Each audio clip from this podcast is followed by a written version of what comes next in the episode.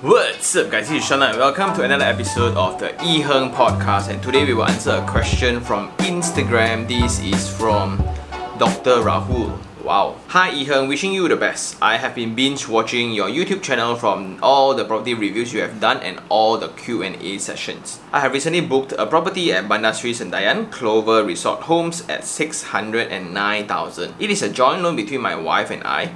I have just signed the LO, which means letter of offer, and now waiting for the SPA to be drafted out. Should be out within this week. The monthly installment for this property would be 2,000 as I have paid a 10% down payment. My wife and I have a net income of 15,000 together, and we are servicing two car loans at the moment, amounting to 500 for a MyV and 1,300 for an X70. In the year of 2018, we purchased a property under my wife's name, which was an apartment in Kajang while it was being built. Got the VP in 2020, November, and spent around 15,000 on renovation, and it got rented out in April of 2021. The current installment amount for that property is around 1,200 per month, and the rent I am collecting is 1,200 per month. Therefore, at this point, I'm in deficit of 6 ringgit per month. We currently stay in Bangsa at my grandmother's house. My wife works in Seremban and she drives up and down every day. She's been doing this for the past 3 years now. My week is a little bit flexible as I don't need to be in office every day, and my team mainly works remotely. As my grandmother passed away and the family lawyer has put up the property for sale, this is the reason we booked the house in Sendayan. I actually looked at the place last year and surveyed at more properties in Kajang, Semenyih area, but I couldn't find a landed home that has individual title at a reasonable price in Klang Valley. Also, I have a mother and a dog with me, so I can't really live in a condo. I am looking to you to help me understand if I have made the correct decision of buying a house in Sendayan. Also, I am to inherit a sales price from my grandmother's house. I will probably get 500,000 because of the other 500,000 will go to another beneficiary. My logic is to get a condo or an apartment in KL along MRT line and put it up for rent. Also, this would serve as a backup if we ever need to come back home for KL for work. Looking at your input on buying the condo part, or should I just take out the 500,000 and clear off my Sendayan house loan? I know this is a lengthy one, but I really look forward to your advice on this matter. P.S. I am 31 years old and my wife is 32, no kids yet besides the car loan mentioned above. We do not have any other loans like credit cards, PTPTN or personal loans. And we have established 1 year of emergency fund just in case, and both of us have medical insurance. Thank you so much. Wow, first of all Rahul, thank you very much for the Instagram DM. And these kind of demonstrate like a very logical thinking person altogether. So let's break it down first. So 31, 32, a couple who's staying in Bangsa at the grandmother's house. Unfortunately, I'm sorry for the loss of the grandmother, but because of that, the house will be sold. Then Rahul will get 500,000. So they bought a house in Sendayan, Bandar Sri Sendayan, which is around Seremban area, a landed one, and then they bought another one in Kajang where they furnish up 15,000 and rent out at par. So that's really good. So now the question is, with this 500,000, right, what do you do with it? Do you settle the debt of the terrace house, or do you put this money in another new property? First of all, I really like the fact that the emergency fund is covered, the insurance are covered, and those are the foundations that I always tell everyone. Get those things sorted out first before you start investing, because somewhat investing is like playing with money that you can afford to lose. So in this case, there will be two different scenarios. Let's just put the extreme, right, where you are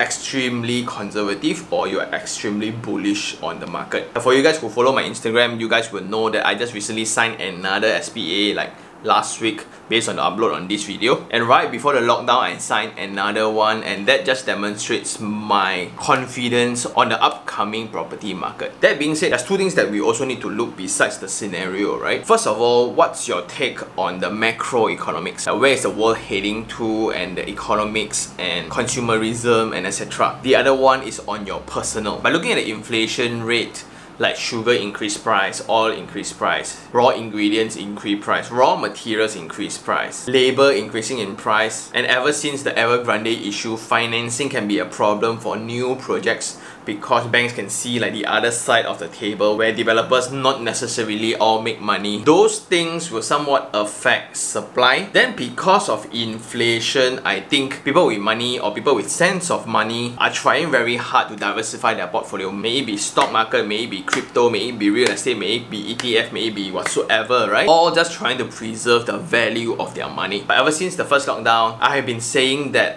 property bull run is coming, therefore I am heavily gearing myself up with commitments of property investments. So that's me. What about you? What's your take on the future of real estate first? But I guess you follow the channel, you're somewhat positive about real estate also lah, right? So if that's a yes, then next question is how far you want to go ahead with investment. There's two ways of doing things. One is to fully pay up all your commitments. Another one would be to gear up as much as possible. Of course, there's always a middle ground, but personally, I'm working so hard to jack up my income so that I can get more loan to acquire more assets. In this school of thought, we are using as little money as possible to own as much asset as possible, because generally these assets will appreciate in value. But of course, a safety factor to that is the rental can cover the installment in today's context. And this is where investors fully leverage on other people's money, other people's time. And then the other type of investor would be investors paying up everything for the property. Let's say they have one property, they fully pay up the property first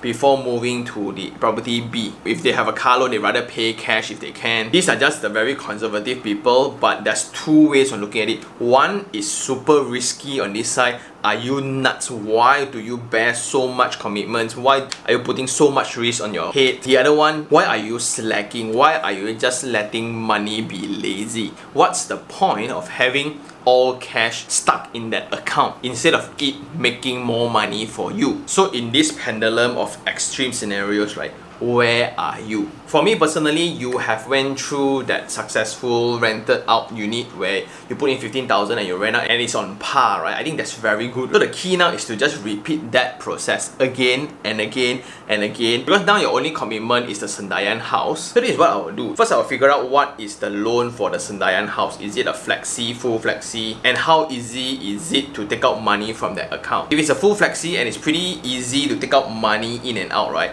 I will put this 500,000 in while I figure out what to do with that money. As interest rates are calculated daily on the difference that you owe to the bank, that will somewhat save up a lot of interest. At that moment of time, I will be searching high and low for the next property which can give me positive cash flow or break even at least. Something like your Kajang house lah. And after you put that money into that housing loan, the monthly installment will be revised. Therefore, your secrets will also be better, and that will enable you to get more housing loan. Then again, at this juncture, you need to ask yourself, how comfortable are you in managing tenants? Real estate investment is not as passive as people think. Well, me speaking from a makeover guys and the property guys perspective, I have both the renovation arm and the leasing arm plus management arm all together helping me with my investment journey. So that's pretty much easy. Of course, that comes with a fee, but I guess that's a necessity if you wish to scale in accordance to your ambition. Another important one that you need to have with your wife is it just sensible to then move into Sendayan? But I'm just glad that your position allows you to play the risk that you want to be in, not you have to be in. So I guess it's a bit here and there right now, right? But there's a lot of questions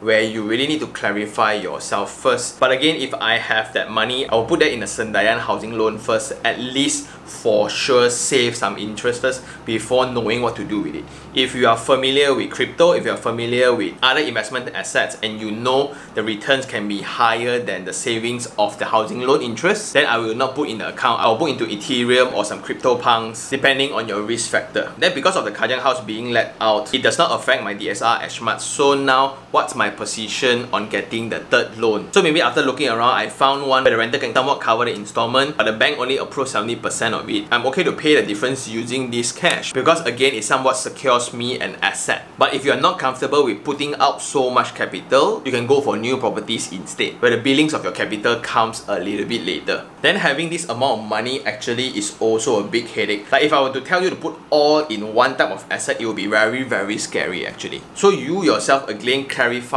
on your risk appetite now, on how ambitious you want to be and the lifestyle that you want to have with your wife. Of course, this can be also a mode in hybrid because 500,000, let's say the property needs around 200,000 for down payment. Okay, take out. Then like 300 put there just to save the money installment. Done. It can be that direct. But what I'm most fearful is when a lot of people approach this huge amount of money for the very first time. This is when financial literacy comes to play. Because of that amount of money, right, suddenly everything becomes cheap. Because you look at everything, right, knowing that you have 500,000 in the bank, it's okay lah, soy lah. yeah, it's okay lah, soy lah. And indirectly, you're upgrading your lifestyle without even noticing it. Suddenly, that amount will just decrease and decrease slowly. And to prevent this from happening is to have the ambition pinned up. What do you want to achieve financially in 5 years time, maybe 10 years time? And with this amount of bullets right now, how can I achieve it? And I think that's all for this episode. Thank you very much for being so honest, and thank you very much for sharing your scenario, because it's getting pretty common where people are receiving inheritance. Like our elderlies are just so awesome, they save practically everything, they stinge in their lifestyle to just provide for their offsprings. It's just so cool, and I just wish that I can do that for my Chuchu Chichit as well. And for those who still have any questions regarding real estate, do just email me at taniherng@gmail.com, or you can just DM me on Instagram, iherng, or you can also drop your question in Ask Guru segment of the Property Guru website, hashtag Ask Guru Sean. So it will be directed directly to me. Of course, if you're interested in going for a property review with me, or you want to secure an appointment or personal consultation with me, the NFTs are for sale right now. I'll put the link down below. And I'll see you guys on the next one. Ciao!